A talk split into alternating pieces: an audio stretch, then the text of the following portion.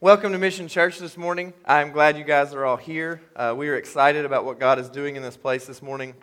And we are here for one reason, one reason only, and that is to worship Jesus and Jesus alone. My name is Pastor Justin. I'm one of the pastors here. Um, Eric usually takes care of the preaching and teaching, but he called in a pinch hitter this morning, and I'm it. So um, here we go. Thank you for being here, though, and we pray that everything that we do here points to Jesus and magnifies his name, not Mission Church, not our name, any of those things. So let me pray, and we will get started. Father, we thank you for this time. We thank you for your word. We thank you that we can dive into your word, that you have spoken clearly through your word, that you have revealed all things that you want us to know in your word. And I pray that everything that we do here, from the singing to the preaching and teaching to the fellowship afterward, to the cleanup and tear down, and, and all of those things would be to glorify you and you alone. That everything that here done here this morning will be spirit led, biblically based, God glorifying, and Jesus exalting. And it's in Jesus' name that I pray. Amen. All right. Before we get started, um, if you have one of these, which you should have got when you come in, if you are new here, I see a lot of new faces. Uh, please fill out the connection card that goes on there. Uh, you can tear it off, it's perforated. Uh, just fill out any prayer request, uh, name, address, anything that you want us to know about you. We're not going to stalk you, it's just so we can have a record of your attendance. Um, and that way, if you do need anything, we have a way of contacting you. And if you have a response today, we have record of that as well. So fill that out, put it in the offering box on the way out. All right. Now, today, we're going to be finishing up a sermon series that we entitled Never Fails. It goes through Romans chapter 9 through chapter 11. Now, if you've been with us through this entire journey, I know what you're saying. You're saying, we haven't even started chapter 11 and how we're going to finish it today. Just get your snacks ready because it might be a while. So, we're going to do the whole chapter and we're going to finish it. If you get hungry, there's donuts out there. So, go ahead and turn with me to Romans chapter 11. We just heard Miss Charlotte read that, and I appreciate that. And we see here that Paul begins with a question. Now, if he begins with a question, he must be asking about something he just previously said. Now, remember that the chapter breaks and the verse breaks and all of those weren't in the original letter. He was just writing a letter to people. We put those in later so that we can find where we are and tell everybody where we are. So he's asking a question about something that he just said. And if we read Romans 10 21, it says, But of Israel, he says, All day long I have held out my hands to a disobedient and contrary people. So we see, we see that God is holding his hands out to a disobedient, contrary people. He refers to that obviously as Israel. And then Paul asks a very logical question. If you want to title today's sermon, uh, it could be Logical Questions by Paul, because he asked quite a few in here, and we're going to ask a few more to see exactly what Paul might be saying. But the first logical question then is if Israel is a disobedient and contrary people, and God is holding his hands out to them, and they're not turning to him, has God rejected his people? And Paul says, by no means. Now, if you've been with us through chapters 9 and 10, then you have heard it reiterated over and over again that salvation is in the hands of God. It is all God's doing, it is all God's work. We have nothing to add to or diminish salvation. So, we have logical questions here as well. If God is solely in charge of salvation and it's all His work, and people can't turn to Him on their own, then why is he bothering to hold his hands out to a people that are contrary and disobedient? Isn't it God that's making them contrary and disobedient? Haven't we gone over that for two chapters? Now, to answer that question, we're going to look at Scripture first and then move forward. The first Scripture is Ezekiel 33:11. You don't have to turn there. I think it is listed in your weekly, though. God takes no pleasure in the death of the wicked. And yet, we see over and over in Scripture that God is going to pour out his wrath on people that do not have a relationship with him. But it says here, he takes no pleasure in the death of the wicked. Now, moving to the New Testament, 1 Timothy 2 4. God desires all people to be saved and to come to the knowledge of the truth. So, God desires for all people to be saved. Now, we will look at what all means a couple of times today. Does all mean that he desires every single individual person to be saved? Because that would verge on universalism, which we do not preach here. Now, does it mean all types of people? That is what we believe that it means. It means all types of people God desires to be saved. That's Jews, that's Gentiles, that's foreigners, that's every nation, every tribe, every tongue. So, if God is fully and solely in charge of these things and he desires for all people to be saved, then the next logical question, which Paul does not ask, but we are going to ask today, is does this mean that God desires something that he is incapable or unwilling to fulfill? And to use Paul's words, the answer is by no means. You see, God desires for all people to be saved. And again, all types of people to be saved. And I believe that that will happen. But even more than that, He desires to glorify Himself. We see this already in, in this sermon series. Romans chapter 9, 22 and 23. It says, What if God, desiring to show his wrath and to make known his power, has endured with much patience vessels of wrath prepared for destruction, in order to make known the riches of his glory for vessels of mercy, which he has prepared beforehand?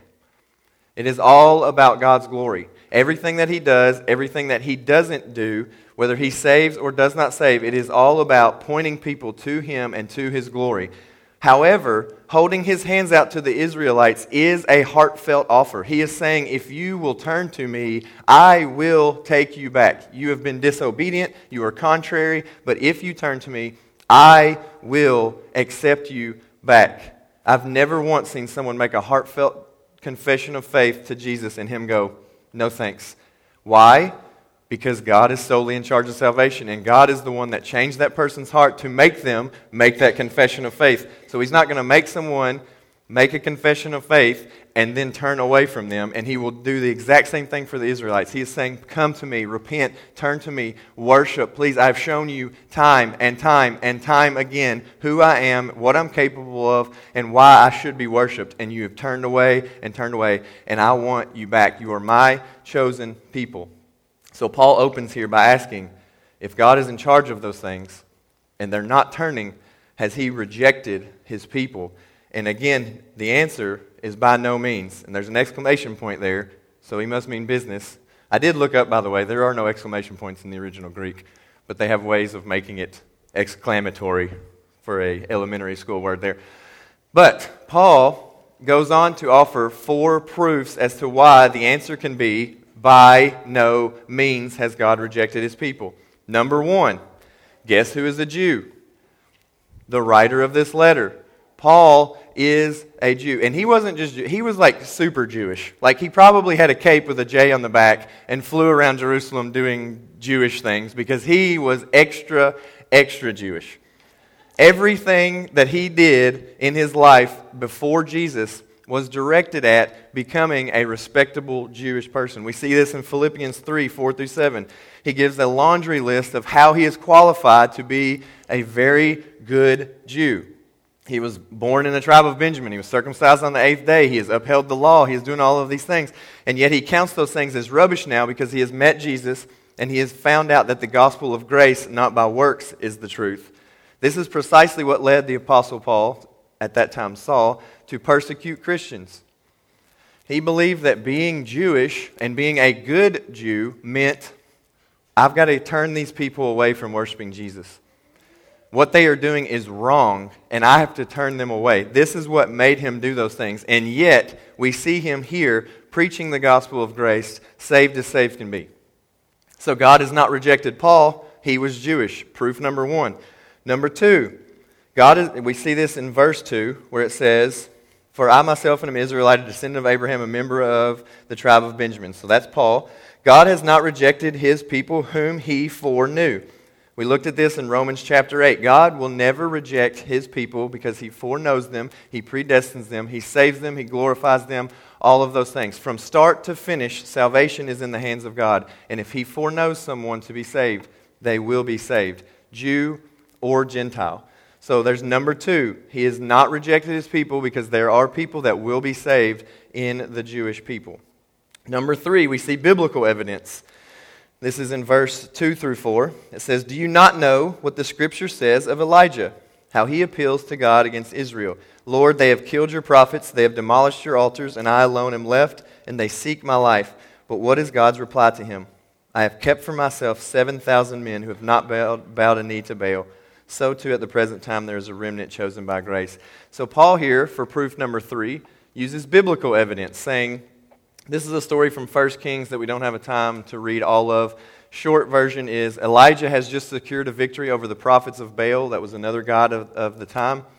And in that, the Israelite people had turned against Elijah and wanted to kill him. And Elijah is running, fleeing for his life, praying to God for mercy on his life, and praying to God for judgment on the Israelite people, saying, I am the only faithful man left. There are none. They have all turned away from you, God. Judge them, take care of business, and leave, let them leave me alone. And God says, Oh, I got that. Don't worry. And, and you see in the next couple chapters in 1 Kings that God does take care of the unfaithful. But then he tells Elijah, There are other people besides you. I have saved for myself a remnant of 7,000 people that never bowed a knee to Baal. They are very faithful, just like you. They love me, just like you. And those people are Jewish and are being saved. So God said there is a remnant of Israelites in the Old Testament that Paul uses that to spring forward to proof number four. Verse 5, we see, So too at the present time there is a remnant.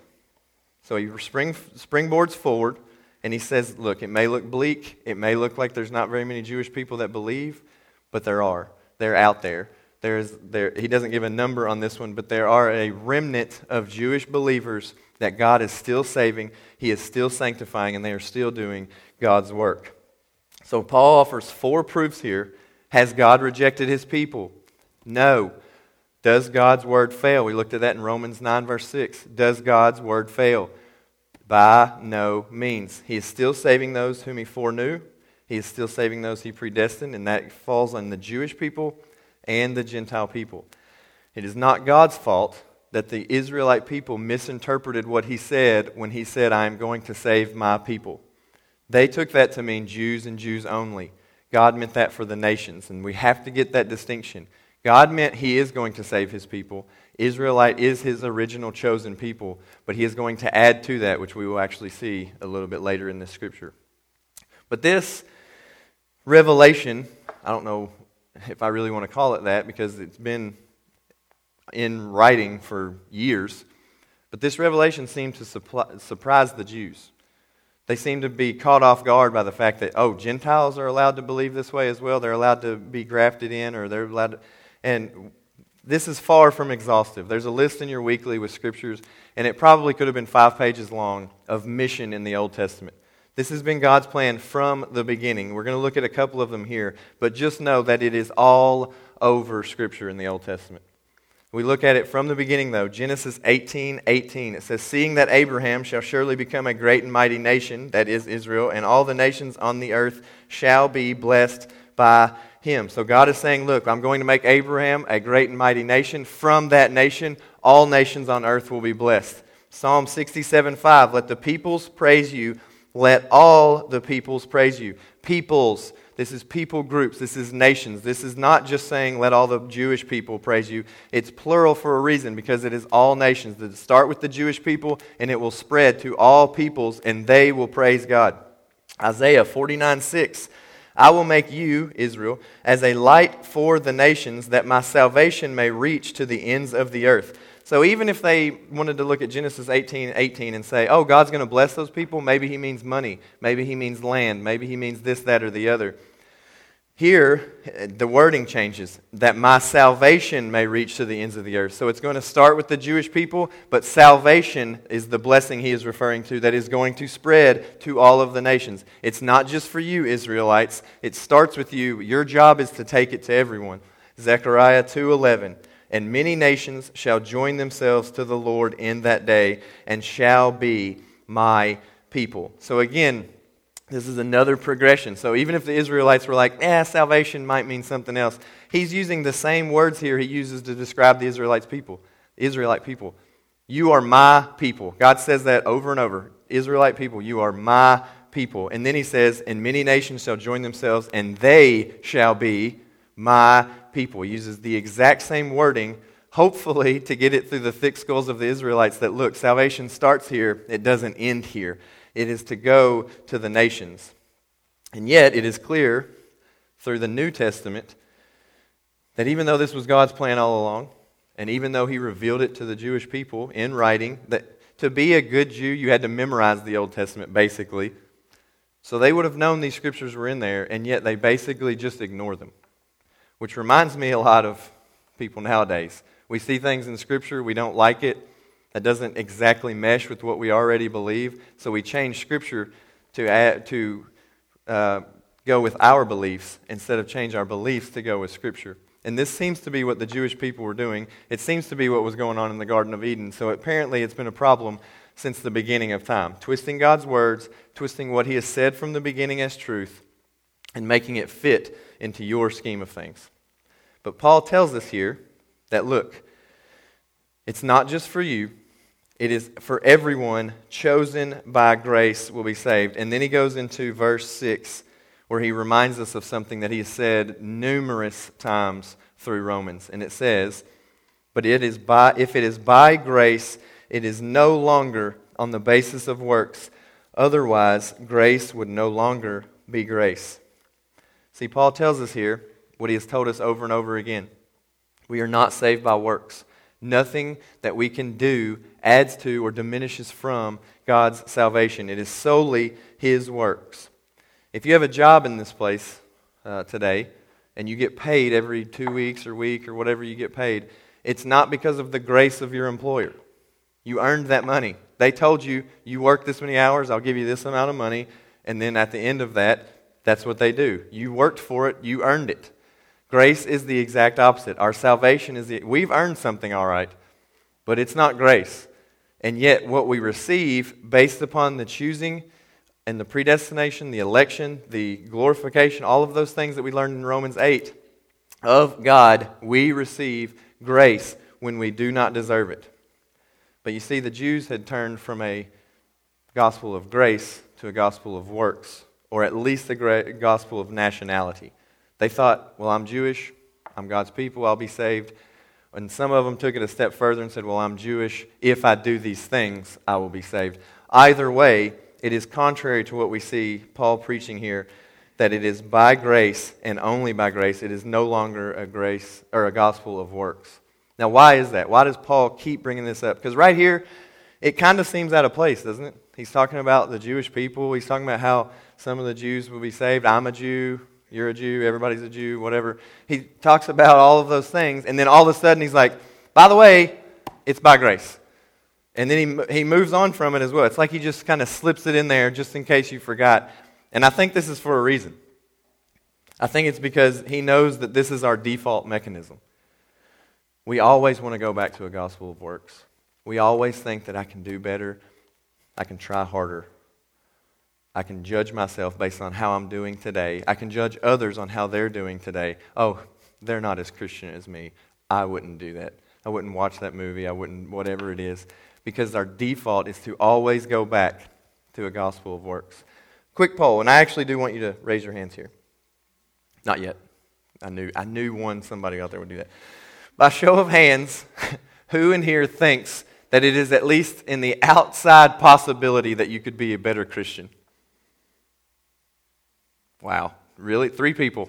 Awesome. Y'all, y'all are perfect. I didn't even, this side didn't even have, I think, one.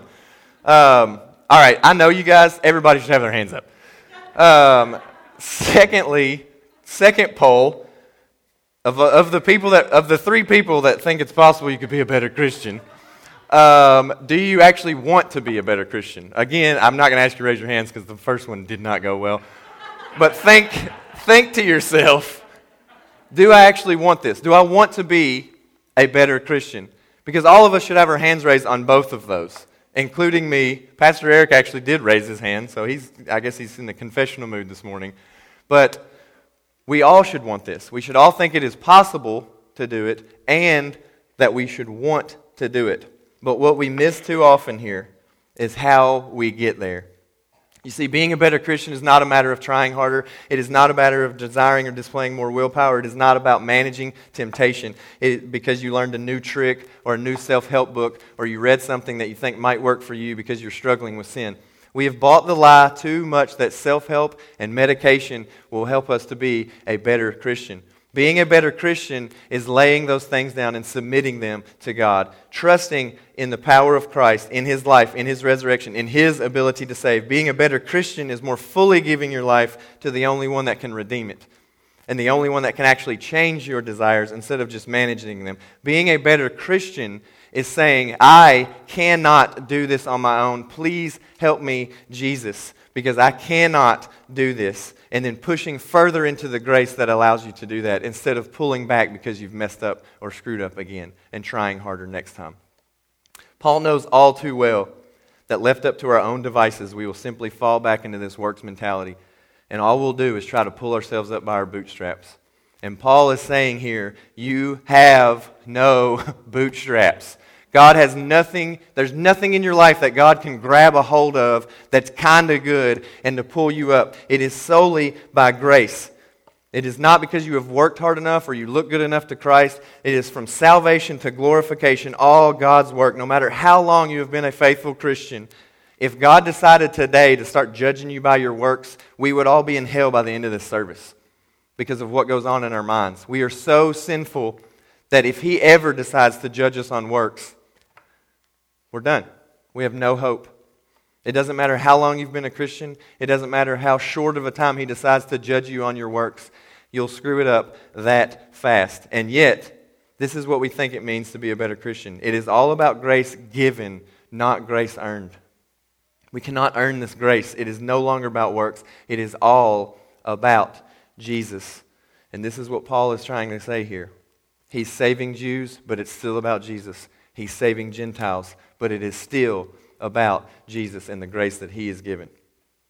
Now, if you recall from previous chapters, that while all of that is true, some people are saved by grace and other peoples are hardened to this grace. Some people, such as the Israelites here, contrary and disobedient people, are turning away from that gospel. They're not believing it. And we must not mistake this. It is God who has hardened Israel. We see this in verses 8 through 10. It says, God gave them a spirit of stupor. I don't have to preach that because it says what it says. I don't have to explain that God gave them a spirit of stupor means God gave them a spirit of stupor. Eyes that would not see. Again, God gave them eyes that would not see. Ears that would not hear. Down to this very day. So the day Paul is writing this, and the day the Romans are reading this, and apparently even today, as we're reading this, down to this very day, God is hardening the Israelite people. And then David says, let their table become a snare and a trap, a stumbling block and a retribution for them. Let their eyes be darkened so that they cannot see and bend their backs forever. And God is saying, Look, I'll give you all the prosperity you want. I'll give you a table. I'll give you all of the things that you want, and it will become a stumbling block because I am hardening Israelite people. But for what purpose? Okay? We read this, he asks the, the question because Paul does that. He sees that the people are going to read this and ask a question. He just asks it for them and then answers it. And it says, So I ask, did they stumble in order that they might fall? By no means. Now read this because it's a little tricky in the wording. Read this as Did Israel's, Israel trespass against God so that they might be eternally damned, or irrevocably hardened, or irretrievably turned away? Is this final? Is this the hardening of Israel? Is it going on forever and they're never going to return? And Paul says, by no means. It's another exclamation point, by the way, if you're keeping count. Okay? This is where we see, begin to see the true eternal fate of the Israelite people. And I believe after my study this week, I don't know that I would have said this a week ago, but I believe the Bible to be very clear as to what's going on here. Now, is it debatable? Yes. Do some people hold to different opinions or beliefs or whatever you want to call it? Yes. But I do believe that the intention of Paul is very clear. He will present a rather lengthy analogy that Miss Charlotte got the pleasure of reading about an olive tree and being grafted in and regrafted in. And we're going to look at this whole thing, but we're not going to look at it like we do with other scriptures, word by word, phrase by phrase, all of those things. Now, I do think that that would be profitable to do in your own time. To look at this, to really study it, to read commentaries, to read articles, to do that just for our purposes today, I don't think it is benef- as beneficial to go through it word by word, but I do think that we should do that. Okay? But we're going to look at this more in chunks. Okay? So I'm going to give you the short version first, and then we're going to expound on it a little bit. Paul is basically saying, again, in verses 11 through 24, that God is sovereign over all salvation. God can and does save whomever he wills, God can and does harden whoever he wills. That's the short synopsis of what all of these verses say. Now let's look at it in chunks to see exactly what that means, though. Who is he hardening? Who is he not hardening? Okay? So, in regards to Israel, we must get, and we'll clear this up totally by verse 26. His rejection, and this is in your notes, is neither total nor final. We see that it is not total in the first five verses of, of the chapter. Paul is saved. He's a Jew. 7,000 Jews were saved in Elijah's time. There's a remnant still now. So it's clearly not total. It's not every single Jewish person that has been hardened or turned away from the gospel. But we do see in this analogy a cycle. Okay? I do think that Scripture speaks a little more to, okay, there's some Jews that are going to be saved. But we see a cycle in verses 11 through 16. Okay? And we see the reason for God's hardening. So, verses 11 through 16. So I asked, did they stumble in order that they might fall? We went over that. Rather, through their trespass, salvation has come to the Gentiles so as to make Israel jealous. Now, if their trespass means riches for the world, and if their failure means riches for the Gentiles, how much more will their full inclusion mean? Now I am speaking to you, Gentiles, inasmuch then as I am an apostle to the Gentiles, I magnify my ministry in order somehow to make my fellow Jews jealous and thus save some of them. For if their rejection means the re- reconciliation of the world, what will their acceptance mean but life from the dead? If the dough offered as firstfruits is holy, so is the whole lump, and if the root is holy, so are the branches. Now, verse 16 is a little tricky and it almost out of place. Um, so we'll go over that real quick. It just means that God made a promise to the forefathers of Israel Abraham, Isaac, and Jacob. The, the dough offered as first fruits, that's them and he's going to keep that promise even to the ones that come after them. So, um, again, Paul kind of breaks character here where he's talking about Jews and Gentiles, and then he speaks specifically about the Jews and how God has made them a promise, and he is going to fulfill that promise. But we'll get back to uh, verse 15 as well. So we see the cycle of salvation in verses 11 through 14. Why were the Israelites hardened? So that salvation could come to the Gentiles. We see this in Paul's life specifically. Acts 13 44 through 46 says, The next Sabbath, almost the whole city gathered to hear the word of the Lord. But when the Jews saw the crowds, they were filled with jealousy and began to contradict what was spoken by Paul, reviling him. And Paul and Barnabas spoke out boldly, saying, It was necessary that the word of God be spoken first to you. And since you thrust it aside and judge yourselves unworthy of eternal life, behold, we are turning to the Gentiles. So it was necessary for the salvation of grace to be offered to the Jewish people, saying, Turn from this gospel of works. It's not going to do you any good, and come to salvation by grace and grace alone. But when they rejected it, and apparently it was God's doing, we just read that. So when God hardened Israel, it was so that Paul would turn to the lowly Gentiles that nobody wanted, nobody believed could be saved. They were dogs according to the Jewish people. And yet God is saying, because you thrust it aside, I'm turning to the Gentiles now. We see it again in Acts 18:6. And when they opposed him, he shook out his garments and said to them, Your blood be on your own heads. I am innocent. From now on, I will go to the Gentiles. Again, he offered it to the Jewish people first because they are God's chosen people. When they thrust it aside, God's plan from the beginning was for it to flow from Israel to the Gentile people. So the fulfillment of salvation was predicated upon the Jewish people rejecting the gospel. Because they reject it, we are turning to the Gentiles. So the first step of the cycle is that the flow of salvation would go from the Israelites, who are God's chosen people. Okay? I keep saying that. I hope nobody disagrees with me. There is no refuting in the Old Testament that God chose the Israelites. He says it time and time and time again. These are God's chosen people. And we will see exactly what that means here a little bit later. But they, they thrust the gospel aside so that it could go to more of God's people, the Gentiles. But for what purpose? We see verses 11 and 14. It is to make the Jewish people jealous. When they see the Gentiles receiving all of God's promises that they thought were only for them, then it will, God, Paul is saying he hopes that it will make them jealous and they will return back to the gospel of grace. And this would lead many Jewish people, via the jealousy, back to Christ. So we see it from first step from the Jews to the Gentiles. Then the Gentiles get it. flows back to the Jewish people. And then step three in verse 12 it says, Now if their trespass means riches for the whole world, and if their failure means riches for the Gentile, how much more will their full inclusion mean? So it flows from the Jews to the Gentiles. The Gentiles make the Jewish people jealous. Then a bunch of the Jewish people get saved. Everybody doesn't see that coming. And the Gentiles see God is keeping his promise to his people. That makes us believe in God even more. So it flows from the Jews to the Gentiles, the Gentiles to the Jews, and then the Jews back to the entire world. And that is why we are here today, because of this cycle because God has said, I'm going to harden Israel so that the Gentiles can be fully included. Now, again, Paul uses this analogy of the olive tree. I don't even know what an olive tree looks like, by the way. I just thought, I thought of that all week. I was like, man, I don't even know what olive tree, I didn't know they grew on trees, as a matter of fact. But anyway, this analogy still makes plenty of sense.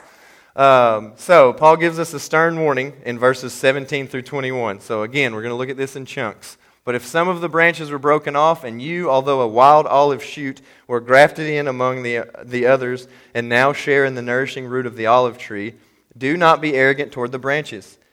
If you are, remember it is not you who support the root, but the root that supports you. Then you will say, But branches were broken off so that I might be grafted in. That is true. They were broken off because of their unbelief, but you stand fast through faith. So do not become proud, but fear, for if God did not spare the natural branches, neither will he spare you. Now, Paul gives us a very stern warning here. Don't be cocky. Yes, you're saved. Yes, you're Gentiles. You're not part of the original Jewish people. I've still saved you, but don't be arrogant about it. Don't say that God made room for you because he's kicking out the Jewish people.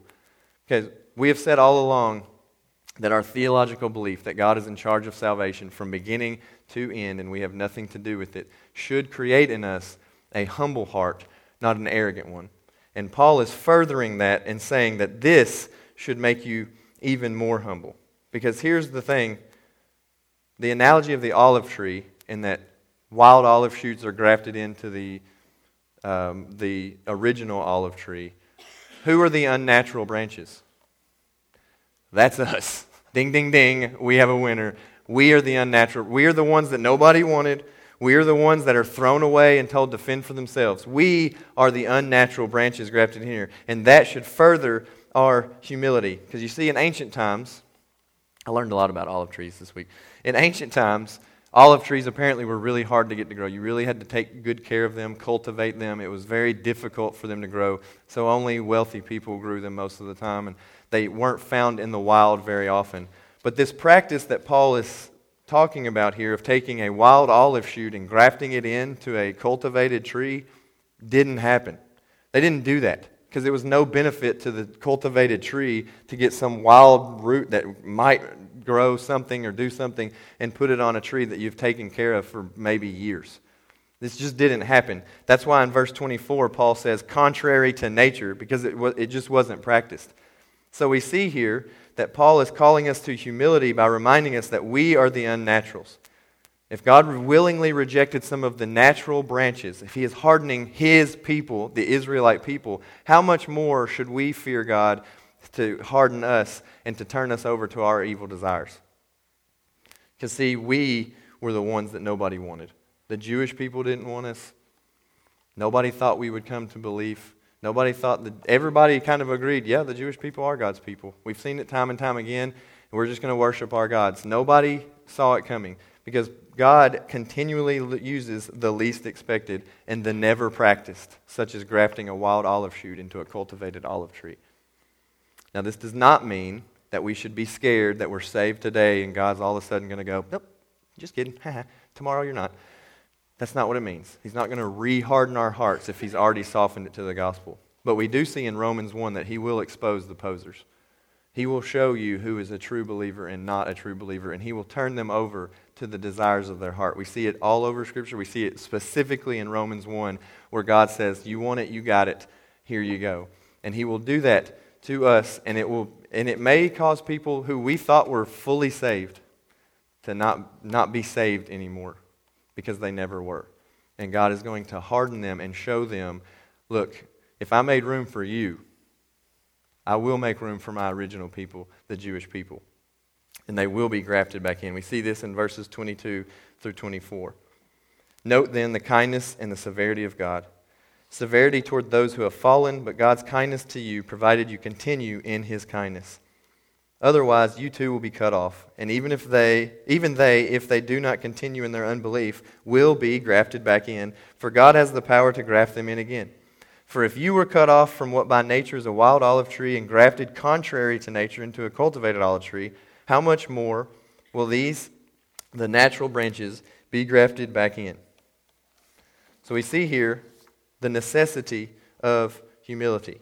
Remember when we began looking at this, one of the notes in your weekly is that the rejection and the hardening of Israel was neither total nor final. Where do we get that? Verses 25 and 26. It says, Lest you be wise in your own sight. This is talking to the Gentiles. I want you to understand this mystery, brothers. A partial, so there's the non total part of hardening. A partial hardening has come upon Israel until the fullness of the Gentiles has come in, and in this way all Israel will be saved. As it is written, the deliverer will come from Zion. He will banish ungodliness from Jacob, that is Israel. And this will be my covenant with, with them when I take away their sins. So, yes, a partial hardening has come on Israel. And it has occurred so that salvation by grace can be extended to the Gentiles. And we saw that cycle in verses 11 through 16. But when the era is over and the fullness of the Gentiles has come in, it is time to regraft God's people. And He is going to save His people. It says in verse 26 and in this way, all Israel will be saved. Now, a lot of people, a lot of scholars, even things that I read this week, think that what this means, what Paul is saying here, is all Israel. We talked about this in the beginning parts of this sermon series, that Israel is God's chosen people. When we become Gentile believers, we are added into Israel. So the true Israel, the symbolic Israel, the spiritual Israel is something that we are all part of. And God is going to save his people, the Israelites. That includes us. So some scholars say that when, when Paul says, and in this way all Israel will be saved, that that's what he's saying. All true believers in Christ will be saved. And while I do believe that God is going to save all of true Israel, spiritual Israel. I don't believe that that's what this verse is saying. See, Paul in chapters 9 through 11 has said the word Israel 10 times. And 10 times out of 10, he means the nation of Israel. He doesn't mean spiritual Israel. He doesn't mean symbolic Israel. He means national Israelites, Jewish people. So Paul has used this word 10 times. He has just used it the verse before. So why would he all of a sudden switch it to mean symbolic Israel and that he's just going to save his people, Gentiles, and Jews? I believe this to mean literal national Israel. Now, I think the Bible is clear because Paul is saying here that when the fullness of Gentiles comes in, he's even contrasting people that aren't part of true Israel, Gentiles, with the word Israel. So he must not mean just whoever comes to faith in Jesus. He must mean national Israel. He's saying that we are going to see a huge revival of Jewish believers. Now, when I say we're going to see, I don't have a clue if that means in our lifetime, but at some point in future times, whenever God sees fit, there's going to be a massive revival in Messianic Jews. We see some now. We see that some Jewish people born, raised Jewish, believe that Jesus is the way of salvation, that he is the Messiah. We see many others, especially in the nation of Israel, still there, that do not. And what Paul, I believe, is saying is that all Israel will be saved. Now, I said we would look at the word all again. I don't believe that this means every individual Jewish person is going to be saved. For the same reason that I don't believe in verse 12, it says, Now if their trespasses means riches for the world, that it means every, each individual person in the world is going to be saved. Again, that's universalism. That's not what we preach here. But it does mean that a large majority of them. Think about it in today's time. The day after the Super Bowl, you're going to hear sportscasters say, with all of America watching, the Broncos lost to the Seahawks, whatever it was last year. I was actually, we actually had a party at our house for church people. Party, get together, whatever. Church people don't party. Um, we, we got there. Some of us do, actually. But anyway, um, so we got there. Not even every person at my house was paying attention to the game. So I know that all of America wasn't watching. And yet, that is what sportscasters will say. With all of it, like every single person was watching it. And that's simply not the case. But I do believe, and I do believe that scholars agree, most of them, that it means a majority at whatever time God chooses to cause this revival in the Jewish people, that a majority of those people that are still living and still have the possibility of turning to God in faith will turn to God in faith. A massive regrafting of Jews into the family of God, and that will inaugurate a time period that we have never seen before.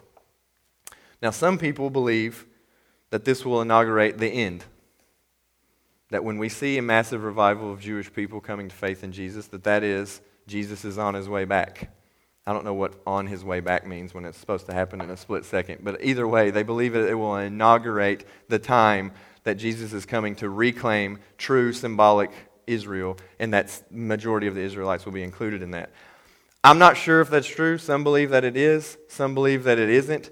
They get that from verse 15. I told you we'd come back to that. It says, For if the rejection means the reconciliation of the world, again, not every single individual person of the world, what will their acceptance mean but life from the dead? Many people believe that life from the dead is a way of saying that God is going to give us true eternal life at that moment. So when the Jewish people come to faith, that that is when he is going to resurrect the dead. Other people believe that Paul says this all the time that we are dead in our trespasses and sin, that God has brought us to life, and that he is simply meaning that the Gentile Jewish cycle that we looked at earlier from the Jews to the Gentiles, Gentiles back to the Jews, all of that, it just means that a, a lot of people will believe. Now, it's an open handed issue, and personally, I don't really care because it's not my job to predict when Jesus will come back. He says to fight the good fight and finish the race, and the race ain't finished till he gets here so I'm just going to keep going until he does. I, it doesn't matter to me when he comes back or when he's going to come back. I do know that there are lost people now. He hasn't come back yet, and it is our job to talk to them about Jesus and hopefully, as Paul says, save some. So, from that, the next logical question is, and this is not in Scripture, Paul didn't ask this question because it wouldn't have made sense at the time. But why should we care? Why should we care that God is going to save a bunch of Jewish people? Show of hands again. See how this goes. How many people in here know a Jewish person by name? Oh, more than I thought they would be. I don't know that I've ever met an actual Jewish person. I, I may have and just not remembered. I've seen them on TV and movies, um, but I don't know that I've ever met. So the logical question is, and here's the thing: we should definitely care in the general sense of they're lost and they need to be found by Jesus. But apparently, he's going to do that. Apparently, he's telling us he's going to save a bunch of them. So we should just go, woohoo, good job, God, and move on, right? Why should we care? Why does Paul go into such great detail about the fact that he is going to save a bunch of these people? And I believe that we should very much care because it reveals much about the character of God that we worship. You see, at the time of Paul's writing, when, when they would have been reading this originally, the most scandalous of things that God could do was to graft Gentiles into the believing family of God. It is the least expected, the least normative. Nobody thought it was going to happen, and nobody wanted it to happen. And yet, we see here that God does this to expand his kingdom. He tells them from the beginning starting with you, we're going to be a light to the nations so that many Gentiles may believe. And even still, thousands of years before he told them he was going to do it. Now he is doing it, and they're surprised. They're shocked. Now in 2014, as we stand here today, it would be more scandalous if the Jewish people began to believe. Because they've rejected Jesus for 2,000 years now. They have said for 2,000 years, Jesus is not the Messiah. We're still waiting on the true Messiah. He's coming, he's coming, he's coming. So it would be even more scandalous for the Jewish people to be regrafted into the family of God because they have rejected him as a nation and as a people group for so long. And yet, when we see the revival of Jewish believers that have rejected Jesus, again, it will give credit to God. Why? Because God alone is after his glory. He doesn't want it to look like anybody else did it. He wants full credit. He deserves full credit. So when he saves a bunch of Gentiles, guess who gets the credit? Because they weren't looking for it. They weren't clamoring to be saved. They weren't asking, Can I be an Israelite, please? Can you circumcise me on the eighth day, even though I'm 30 years old? Can you? I don't want that to happen. But God, they weren't asking for that. They don't want to be Israelites. And yet, God is going to save a lot of them right now. The Jewish people are not clamoring to be included in the Christian faith. They don't want any part of it because they don't believe that Jesus is the Messiah. They're still waiting on somebody else. They're going to be disappointed or they're going to be saved, according to Paul. But they don't want to, they don't want to be a part of this. They don't want to be at our church this morning because they don't believe the way we believe. And yet, God is going to save a lot of them. Why? Because then He alone, again, will receive glory. God is after His glory, and He will get it the way He sees fit. And the way he sees fit, we see in verse 32, where it says, For God has consigned all to disobedience, that he may have mercy on all. Again, not every single individual person is going to receive this mercy. All means all types of people. But another reason that we should care, and maybe more, a little more applicable to us in a day to day sense, is it reveals the character of God as promise keeper. He made a promise to the Israelite people many, many years ago that they were his people and he was going to save them. So, if Israel is God's chosen people, which cannot be refuted in Scripture, and he is still going to save many of them based upon the promise he made many years ago, how much more confidence can we believe what it says in Romans 10:9 that if you confess with your mouth and believe with your heart, you will be saved? We just went over that a few weeks ago, and we can approach God in confidence that He is going to save us based upon the grace found in Jesus. Why? Because He also made a promise to the Israelite people, and He sure is keeping that one. Paul is saying, look, He's made a promise to a lot of people, Jews and Gentiles, and He's keeping them both. And if it's true that He's going to save the least likely candidates, because we were the least likely candidates, then we should never look upon anyone of any race, of any nationality, of any gender, of any social economic standing, or anything, and look at them and say, they're out of God's reach. We should never say no for people because we were the least likely candidates.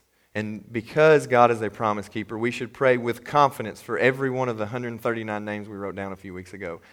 I don't know if God's going to save every one of them. We should pray that He is we should pray that God is going to keep his promise to those 139 names. And then when they get saved, we can move on to some other ones. Because we know people each and every day in our lives. We come across them every day that aren't saved. And I, maybe it's a lack of confidence that God's going to keep his promise. But it says here he's going to keep his promise. We see it that throughout chapter 11, and he reiterate, we can reiterate the title of the sermon series that God never fails. Because God never fails, it leads Paul to completely break out of character. In verse 30, verses 33 through 36, we see Paul just completely, it's like he can't hold it in any longer. He's writing this letter, he's, he's very matter of fact about it. Yes, this is going to happen. We're going to regraft some Jews into the family of God. Yes, you're Gentiles. You got grafted in. Be careful. Da, da, da. And then all of a sudden, in verse 33, he goes, Oh, the depths and the riches and wisdom of knowledge of God! How unsearchable are his judgments and how inscrutable his ways! For who has known the mind of the Lord, or who has been his counselor, and who has given a gift to him that he might be repaid? We, this means we cannot fully understand or interpret God's ways. I looked up the words unsearchable and inscrutable just to make sure I knew what they meant. And they basically mean the exact same thing. Unsearchable, in its definition, actually has the word inscrutable as one of the definitions, and vice versa. So they're basically synonyms for one another. And Paul is using them both here, saying, How unsearchable are God's ways, how inscrutable are his judgments. Now, this means we cannot fully understand or interpret God's ways of doing things.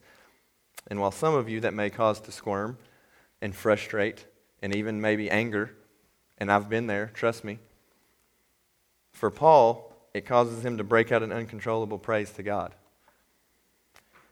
All of a sudden, out of nowhere, because God's ways are so unsearchable and inscrutable, he just starts praising him. And I ask you today, is that how you react? Do we look at God's ways, realize that we cannot fully understand them because he is God and we are not, and react with praise, or do we offer God advice? Paul addresses this in the next verse, verse 34. It says, For who has known the mind of the Lord? Or who has been his counselor?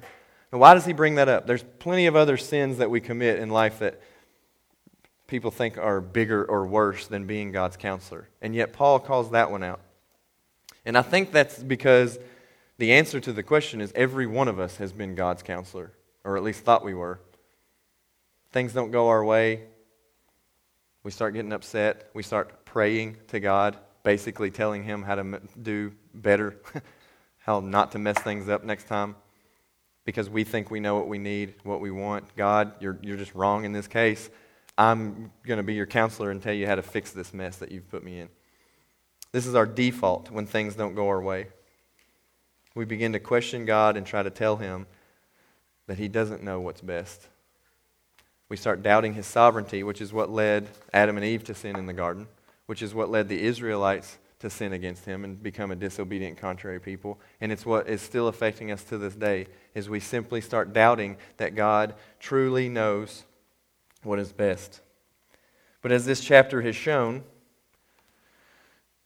god doesn't always do things the expected way or the normal normative way. And that is what should lead us to praise him for it not in spite of it Stop saying things like, I'm going to praise you, God, even though I don't know what you're doing. And start saying things like, I'm going to praise you, God, because I don't know what you're doing. Because to this day, I have no idea why I'm a saved person. I had nothing to offer to God. I still have nothing to offer to God. I'm standing up here right now, a sinful man, preaching a sermon through sinful, uh, sinful tongue, sinful mouth.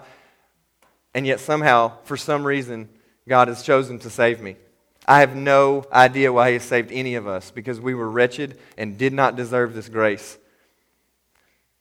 And those are unsearchable, inscrutable ways. And that is why we should praise Him today because we have no idea what He's doing. And that's awesome.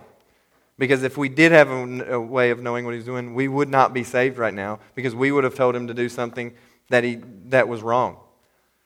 We would have met, we would have messed it up, not God. And that is why we can have confidence that what it says in Romans 8 is that God is going to do for those who love him what is for their good and for his glory.